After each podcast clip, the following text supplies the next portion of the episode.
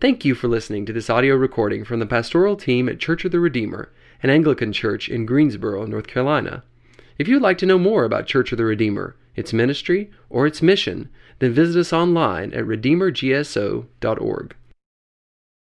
Good morning, everyone. Good morning. Yeah, I know. I'm glad to see you too. um, Drew said, Man, it was a packed house last week. And I was like, Oh, great. Nobody shows up when I'm here. And, you know, I get it, Drew. He's got the gift of encouragement. Um, all the Wake Forest fans, raise your hand. Yeah, best team in the ACC, right, right. All five of you. We're so happy for Wake Forest. Um, my family and I, we just got back from the New Wineskins Conference. It was a great time. It's amazing to see the nations come to Ridgecrest and to celebrate what God's doing in the world and be challenged with the idea and the reality that because of the gospel, we are to go to the ends of the earth with this message of good news. It's amazing to hear stories, stories of great suffering and joy, and also just to see the people of God rejoice together, every tribe, tongue, and nation. It was a, a very special time, and our team that led that will, will deserve a lot of applause when, when, they, when they get back. Today, they finished with a communion service. We are in this sermon series, um, The Stories of the Kingdom. This is the guide for that. And today we're going to hear um, the gospel lesson, which Ryan read. Um, but I, I want to start us off with this thinking before we pray that Jesus had this amazing way of teaching. He could tell stories that were so powerful, so profound, and yet at one level so simple that even children in a little nursery school could understand them. But it shows us his brilliance that he could explain the kingdom of God in such a provocative and amazing way. And that's why we're looking at the stories of the kingdom, the way that Jesus wanted us to see the values of the kingdom and express those. Many modern scenarios look at Luke chapter 15 and chapter 16 like this. It would say Luke 15 is a triad of three parables the parable of the lost sheep, 100 to 1, the lost coin, 10 to 1, and then the lost son. And almost like that's the end of the story. And then he moves on to Luke chapter 16. I think when we come to Luke chapter 16, most of us would rather go back to Luke chapter 15 because Luke chapter 16, as we heard with Lena last week in a great message, is this hard passage. And the hard passage is it deals with money. And most of us like to have it, but we don't like to hear about the difficulties or the challenges of money. And it's even more convicting when we get to today's lesson that most of us, by the end of reading Luke chapter 16, feel very guilty for any money that we have in our pocket. But I want us to understand something about Luke chapter 16. Most of us would think this is the issue with the Bible and money. We think Jesus hates money. And maybe subtly, Jesus is this consummate socialist. But I want to say, not so fast. Jesus never denounces people of wealth. He does not. He never exalts poverty over wealth, he never exalts wealth over poverty. Rather, Luke chapter 15 and chapter 16 are one combination of five parables to teach us something. These five parables form a devastating subversion, not of the hatred of wealth, but the need for us to live repentant lives. Not the hatred of wealth, but the need for repentance. And what happens if you don't repent, and what you value if you won't repent. So I'd like us to see this morning these five stories from Luke chapter 15 through Luke chapter 16, progressively and definitely making a point to the end. So let's pray as we dive in this morning. Father in heaven, we thank you for your word, that it is truth, and that because by believing your words to us, we may have everlasting life. This morning, as we look at what seems to be difficult passages dealing with money, I pray you give us the grace to see the bigger issue, which is the need in our hearts to repent and to trust you with little or with much. And most of all, we pray this morning that we might be encouraged that your promises are true, that you are with us, and that this life, and even the pursuit of the good life in this life, is not the end of the story. I pray that we might be lifted up by knowing the person of Jesus Christ and worshiping him. I pray this in his name. Amen. So if you'll turn with me to Luke chapter 16. But here I want to set the stage with the two stories. First in Luke 15, which we heard Jason preach on a couple weeks ago the lost sheep and the lost coin. And most people will say the, the main motif behind these two stories is that God cares for lost things. He does. That's not the main idea behind Luke chapter 15 with these first two stories lost sheep and lost coin. The main idea you see is when it says that there was repentance and celebration because of that repentance. That's the main idea. Jesus is setting us up something to understand his kingdom and what his kingdom values. And here's why it's important to understand this. If you look at Luke chapter 16, you'll see in verse 14, which was not covered last week, listen to this. The Pharisees who loved money heard all this, and they were sneering at Jesus. He said to them, You are the ones who justify yourselves in the eyes of others, but God knows your hearts. What people value highly is detestable in God's sight. Here's why the Pharisees were so angry with Jesus is Jesus was preaching the message of good news to the kingdom, and the people primarily who were responding to it were those who were the last and the lost and the least. In fact, it says in another place, tax collectors and sinners. So here are the people who are hearing the message of good news, and they're the very least likely people we would expect to respond to that good news. And the people we thought who would rejoice with the good news are not rejoicing. It says they're sneering at Jesus. Think about that body language. I don't even know how to make a sneer. Uh, I know stank eye is what my daughter gives me. Um, so, what is sneering? It's this hatred of response to Jesus' message and person. Why are they sneering at Jesus for the good news? And this is why. In verse 14 of chapter 16, he says, that the Pharisees who loved money, this is why they're sneering. In fact, his message would underdo, uh, under, um, would subvert or take away their power and their glory by revealing their hearts. So, Jesus starts off with the Pharisees and a crowd of tax collectors and sinners gathered around him, and he tells these two parables the lost sheep and the lost coin, and he makes it clear that, that the angels in heaven rejoice when people repent, when that which was lost is found. It's the inherent value of people by God. I want to put up an icon, which is one of the ancient ones that we have of Jesus carrying the lost sheep. It's this picture of his value of the people of God, and this was an icon to remind us of this lost sheep metaphor. The second three stories that we see in Luke chapter 15, which is the parable of the prodigal son, the shrewd manager, and then today, the prodigal Lazarus, reveals something else. And the way all three of these stories start is they start with this phrase there was a man. Okay, so what Jesus is doing is he's telling a story and the story gets more complicated and developed as he goes. Lost sheep, lost coin. There was a man with two sons. There was a man who had an unjust manager. And now there was a man who had wealth.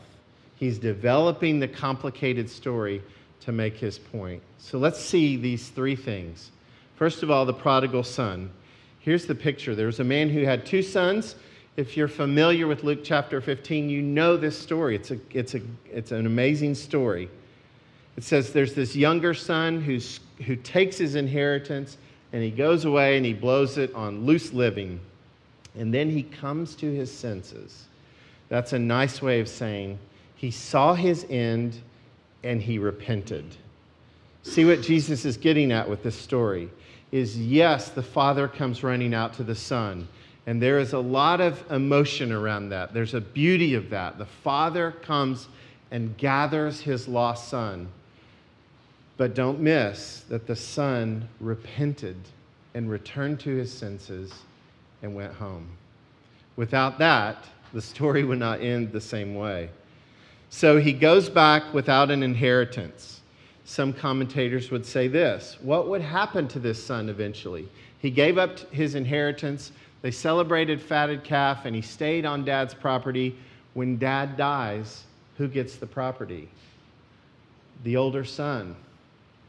So, when the father dies, the older brother eventually becomes the owner, and to be compassionate, the older brother gives the younger son a second chance. Now we understand last week's message. Here's the parable of the prodigal manager. There was a man who had a farm, a vineyard. And this is the prodigal manager who's probably employing the prodigal son on his property. Well, what does the prodigal son do? Well, if you remember the story from last week, or if you want to view uh, verses 1 through 13, that same prodigal son blows it again. See what Jesus is doing here? This story is complex and it's layered. Prodigal son blows the inheritance. Now the prodigal son gets a second chance job. He's working for the older brother, and what does he do? He blows it again. You know, isn't it amazing how we can see people and we see their lives and their choices and we go, why can't they just get their act together? Why can't they just figure it out? And you'll see the power of Jesus' message in just a minute on that. The older brother has the inheritance, he owned the farm. The younger brother comes in, becomes a manager. It's the second best job he's ever had. And once again, he blows it. And if you remember from last week, or you want to look in Luke 16, 1 through 13, it says this He came to his senses again. He realized, I've kind of squandered the job. That's a sign of repentance. I blew it again. I remember getting fired by Pizza Hut. That's really great for your CV or your resume, right? You don't say I was fired by Pizza Hut. It doesn't get you bigger and better jobs. So here he blows it, he comes to his senses again, and he uses shrewdness to manage money.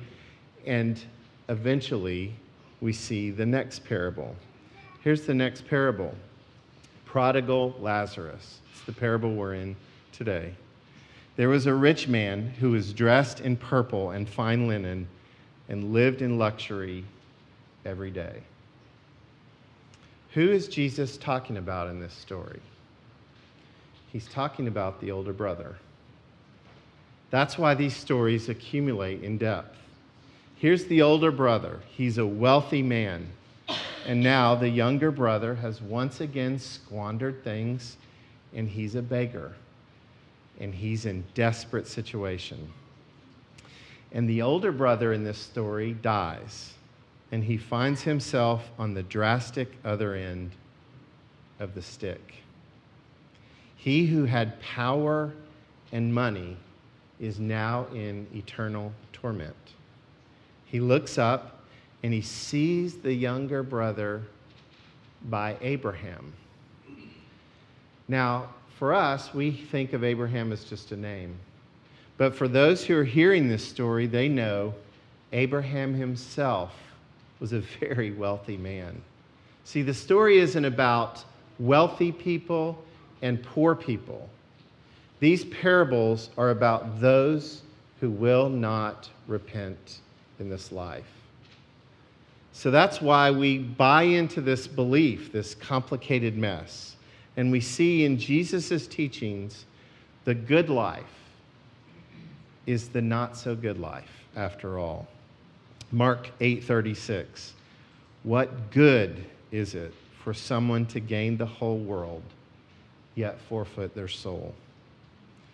The, other, the older brother in these devastating parables and stories represents those who, for some reason, don't love their father, but they love themselves. And money is their avenue of the good life. This is why in 1 Timothy we heard read, the love of money is the root of all evil. No one can serve two masters, Jesus says, for either he will hate the one and love the other, or he will be devoted to the one and despise the other. You cannot serve God and money. Here's what Jesus is getting at. And I think that's helpful for us to understand the point of these stories. The point is not about rich people and that people with money are bad and that poor people in poverty is somehow good, but rather a failure to believe God and to heed his words, which requires repentance. To trust him will leave the other alternative in play, which is to love money. What do you think? Jesus said in another place. Matthew chapter 21. There was a man who had two sons. Sounds familiar. He went to the first and he said, Son, go and work today in the vineyard. I will not, he answered, but later he changed his mind and went. Verse 30 Then the father went to the other son and said the same thing. He answered, I will, sir, but he did not go. Jesus says, which of the two did what the Father wanted? The crowd around him answers, The first. Jesus says to them, Truly, I tell you, tax collectors and prostitutes are entering the kingdom of God ahead of you. What's Jesus' interest in this story? It's not about poverty and wealth, it's about repentance and turning to Him and trusting Him. And this is precisely why, if we cannot believe the promises of God, we turn to the promises of money. Think about this. What are the promises of wealth? Here they are. If you acquire wealth, somehow you will have control over your circumstances. You don't have to trust God, but rather you control the outcomes of your life. A few years ago, I saw a video clip of Steve Jobs, who at the time I think he was worth $5 billion, just chump change. And Steve Jobs was standing outside a medical clinic and he weighed about 100 pounds and he was dying of pancreatic cancer. All the wealth in the world could not buy his life. You see, if I believe in the promises of wealth, I buy a lie that I have control over my circumstances. Second promise of wealth is that you can dominate others. You don't have to love your neighbor, you can have power over them. And this is why the accumulation of wealth can lead, often leads to injustice. But I believe those promises. I don't have to deal with that person, I can have power over them. Third lie about the promises of wealth is you don't have to build character and thereby cultivate respect from your neighbors. You can get it through wealth. And the last one is you don't have to have love, but you are able to buy affection and loyalty. These are the promises of money. This is why Jesus devastates them by saying, you cannot serve both God and money. You will love one and you will hate the other. That's what these parables are about. The most amazing people are not those with money or those without money, but rather those with or without money who love God, who believe his words, and who live them out in his life. I have met extremely and radically generous people who are wealthy. And I have met extremely and radically generous people who have nothing. And I see in all kinds of people this, this call towards radical generosity. This is why radical generosity fulfills the promises of God. A person who is radically generous believes that God is in control over their circumstances. I can give away because it's His stuff anyway. Listen to the apostle Paul. He says in Philippians 4:12, and this is an amazing verse. I have learned the secret of being content in plenty and in nothing. Think about what would have to become true in your life to be able to say that. I have learned the secret of being content in much or in very little. We know Paul was probably himself very wealthy as a person and probably even acquired more wealth as a religious leader. His trust in God affected his outlook on his life. Here's another promise of God. If you trust God, you will serve others even when they are ungrateful or hateful. You will see that everyone, even your enemy, is made in the image of God. If you trust God, you will have one of the most precious commodities, commodities in the world character, which carries you into eternity. And as you trust God, your generosity towards others causes you to become a truly loving person. This is why I say Sunday after Sunday, I say it to you personally and privately, I say it to myself. Give generously do not store up your treasures, but rather give your resources to bless and share. Let me close with this thought for us this morning on this passage. The younger brother, who shockingly in this story was on the outside and his behavior was scandalous and dishonoring, and to the culture around him was an abject failure. He understood one of the most important kingdom principles that Jesus is illustrating. Did you notice in this parable, of all Jesus' parables, and there's something like 50, this is the only one that contains a personal name. His name is Lazarus. What does Lazarus mean? Well, it comes from the Hebrew word Eliezer, which means God has helped. Think about that. I don't think that's accidental that Jesus would make his name Lazarus in the story. Who does God help? God helps those who cry out to him.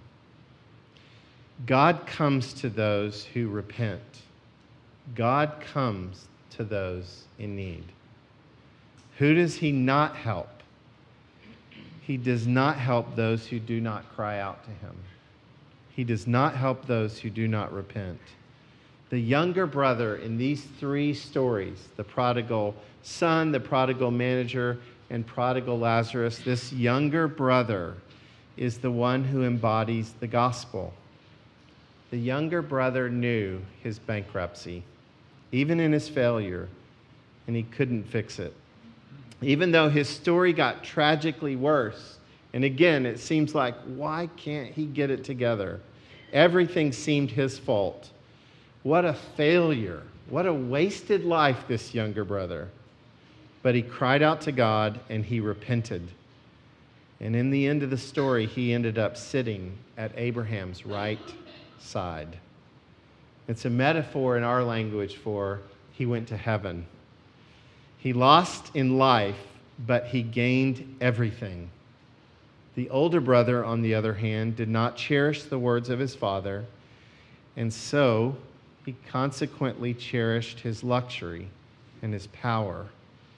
But in the end, his wealth could not save him. He spent an eternity in regret.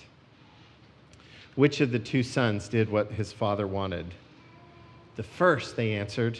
Jesus said to them, Truly, I tell you, the tax collectors and the prostitutes are entering the kingdom of God ahead of you. In the name of the Father, the Son, and the Holy Spirit. Amen.